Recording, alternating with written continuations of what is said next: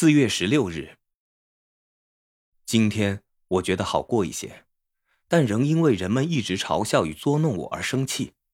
如果我的智慧像尼姆教授所说，能达到现在的智商七十的两倍多，也许大家就会开始喜欢我，并且当我的朋友。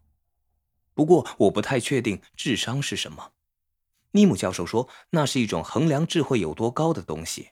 就像药房的磅秤是用来量出你的体重一样，可是斯特劳斯医生对于这一点和他发生了很大的争论。他说，智商根本无法测量智慧，智商只是显示你的智能到底有多高。就像量杯外面的数字一样，你仍然得把材料填进杯子里才行。我问为我做智商测验并且与阿尔吉农一起工作的伯特塞尔登，他说。有些人可能会认为他们两个都错了。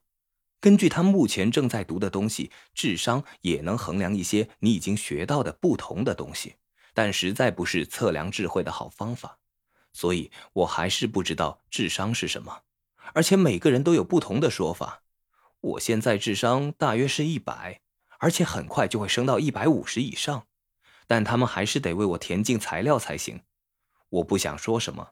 但如果他们不知道智商是什么，或是存在什么地方，他们又怎么知道你的智商究竟有多高？尼姆教授说，后天我必须做一次罗夏测验。我怀疑那是什么东西。